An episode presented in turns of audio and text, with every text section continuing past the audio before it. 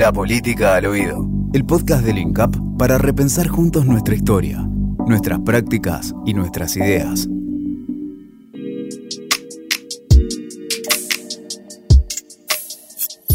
Hoy es imposible pensar la sociedad y el mundo sin la variable de los feminismos. Mm, las variables de la teoría nacional, de la teoría social, de los distintos colectivos eh, que emprendieron sus luchas siglos atrás, no puede eh, dejar afuera a las luchas eh, novísimas que están protagonizadas por los distintos feminismos y las distintas formas de pensar los géneros y que atraviesan no solamente la política, sino también a las personas en el escenario contemporáneo. Entonces, no se puede pensar el Estado sin pensarlo desde una perspectiva de género. Y también hay que mm, reflexionar sobre las luchas centrales que transformaron la historia, pero que hoy están siendo transformadas esas luchas por estas nuevas miradas o estos nuevos paradigmas. La, gran pregunta es qué desafíos presentan los feminismos a los estados de América Latina, pero en realidad a todos los estados. ¿Qué desafíos presentan la variable de género a la variable nacional, a la variable popular, a la variable social, a la variable económica?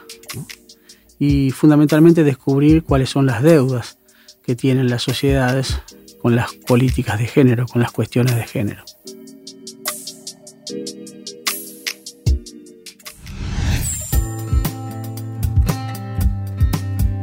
¿Cómo hoy los feminismos atraviesan a, los sujetos en el escenario contemporáneo? Creo que, bueno, por lo menos en Argentina y en algunos países eh, también de América Latina, el feminismo, bueno, alcanzó una masa crítica en los últimos años, una masividad que ha permitido colarse ¿no? en las casas, en las escuelas, en los trabajos, en los sindicatos, en las organizaciones políticas y hasta en los medios de comunicación masiva, ¿no? en, esos eh, medios hegemónicos. Y bueno, esto creo que inevitablemente a todas, a todos, a todos nos ha logrado incomodar en mayor o menor medida en nuestras subjetividades, ¿no? En la manera en la que, en la que hablamos, en la manera en la que nos eh, autopercibimos, en la manera en la que eh, entendemos las relaciones humanas, ¿no? los vínculos personales y, laborales, la manera en la que pensamos también eh, bueno, la participación ¿no? en el espacio público, la política. ¿no?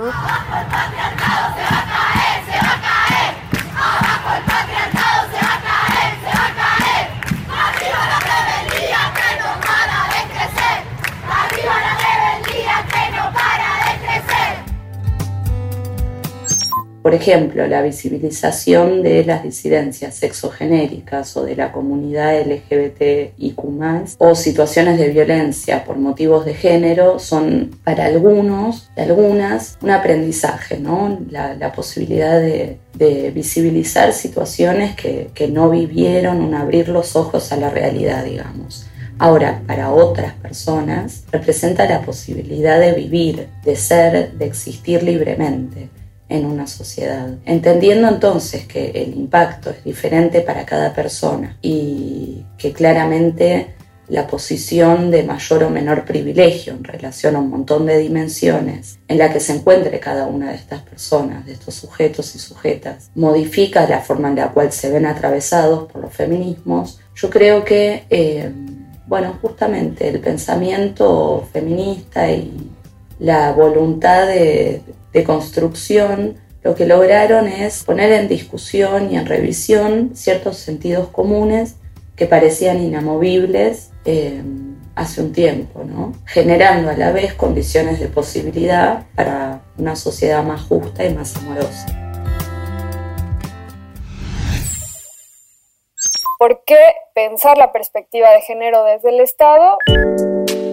Bueno, porque el Estado en su origen eh, fue pensado, constituido, ¿no? Sin nuestra participación, sin la participación de, las mujeres, de las feminidades, de las jóvenes, de las niñas. Eh, también, por supuesto, sin la participación de los pueblos originarios, de de personas con, discapacidad o, de las personas que habían sido racializadas y esclavizadas por su color de piel. Pero situándonos con relación al tema que nos ocupa, bueno, es eh, necesario que, repensemos ese estado. O sea, es cierto que se han ido subsanando, digamos, esas fallas eh, de origen con las reformas a las legislaciones, con la creación de eh, organismos, la creación de instituciones, la jerarquización de, de nuestra agenda, con la, por ejemplo, la creación de un ministerio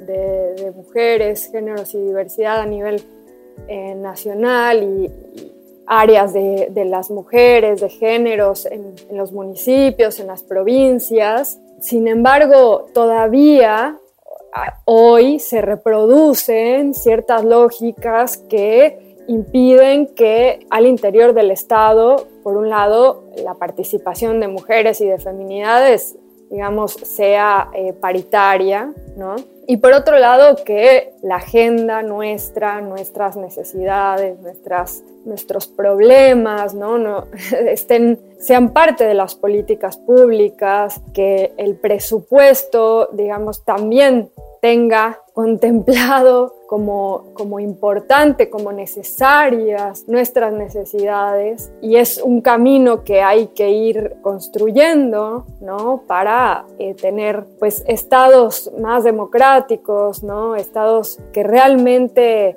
eh, tengan contemplada la existencia de todas las personas que, que, que los habitamos, ¿no?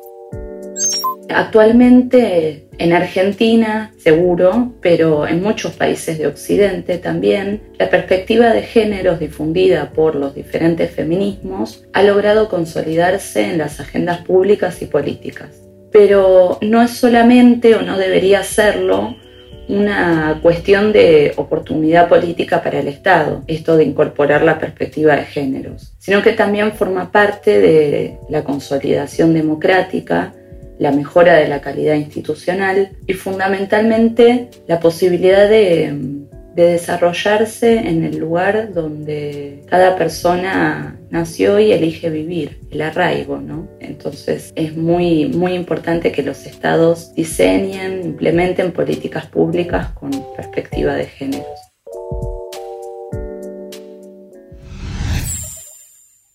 ¿Cuáles son las deudas que creo que tienen los estados de América Latina hoy, una de las grandes deudas creo que es pensar la plurinacionalidad.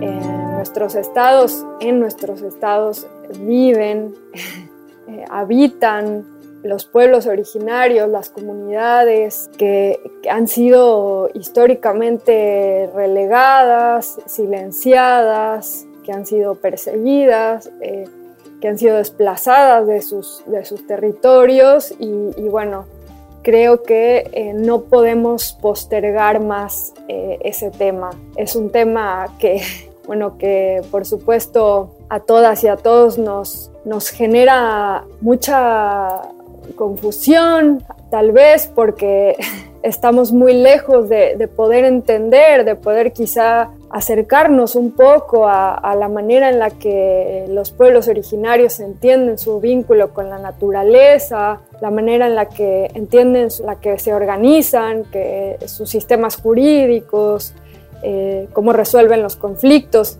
eh, de manera interna en las comunidades. Y, esto implica todo un trabajo de tanto a nivel personal de quien se encarna, digamos, en una institución como de las instituciones mismas, de poderse poner frente a un otro, eh, de plantarse frente a una otra, un otro que, es muy distinto a nosotras, a nosotros, que entiende el mundo diferente y que tenemos que lograr un estado en el cual pueda coexistir esas diferencias, ¿no? esa pluralidad, que no, que no se aplaste, que no se, que no se niegue esa pluralidad y que realmente podamos reconocer, eh, garantizar, proteger los derechos eh, de, de los de las comunidades originarias, de los sujetos que integran esas comunidades, con todo lo que implica en el acceso a la educación, a la salud, a la justicia, eh, a la vivienda, a un medio ambiente sano, por supuesto. Y bueno, como esto creo que va a ser el resultado de un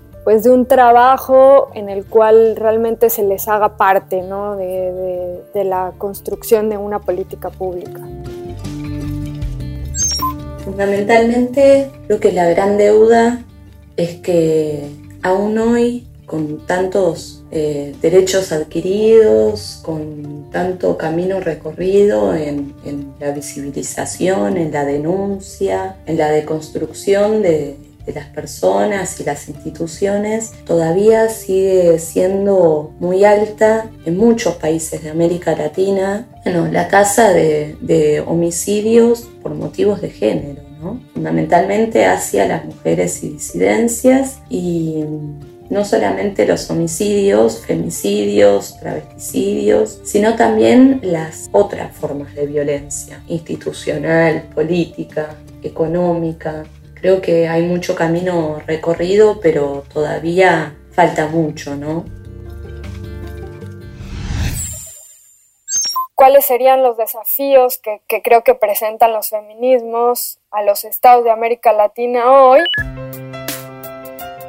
Bueno, ¿cómo realmente tener estados o democracias paritarias, ¿no? Con todo lo que esto implica. No sé, por un lado diría generar mecanismos de participación y de deliberación distintos, ¿no? Eh, ¿cómo, ¿cómo, hacer que nuestras voces, que las voces de, todas las mujeres, eh, de las niñas, de las adolescentes, estén presentes eh, cómo, cómo, cerrar esa brecha de desigualdad, ¿no? cómo reducir la pobreza, con lo que todo esto implica para que las voces de esas niñas, de esas jóvenes, de esas mujeres que hoy eh, no tienen un lugar, que hoy no son escuchadas, bueno, eh, estén presentes, ¿no? Y en ese mismo sentido diría cómo repensar la justicia, cómo eh, el acceso a la justicia hoy es todavía eh, bastante lejana, ¿no? Cómo pensar, por un lado, por ejemplo, sistemas de, justicia distintos, ¿no? Más eh, cercanos a la ciudadanía, ¿no? democratizar el poder judicial, por supuesto, la manera en la que se designan las juezas y los jueces de la carrera judicial, cómo se accede al poder judicial, ¿no? Para romper con ese poder arcaico, diría, que, todavía tiene en, su, en, sus cúpulas a familias y a sectores de, la población que eh, buscan a través de, ese control de constitucionalidad que ejerce el Poder Judicial, la, Corte, de, esa manera de interpretar las leyes, buscan reproducir un modelo, ¿no? un modelo de, de país, un modelo de familia, ¿no? Patriarcal, racista, clasista y que por supuesto muy lejos está de, un ideal de, eh, democrático, de, justicia social, de, de justicia feminista, ¿no?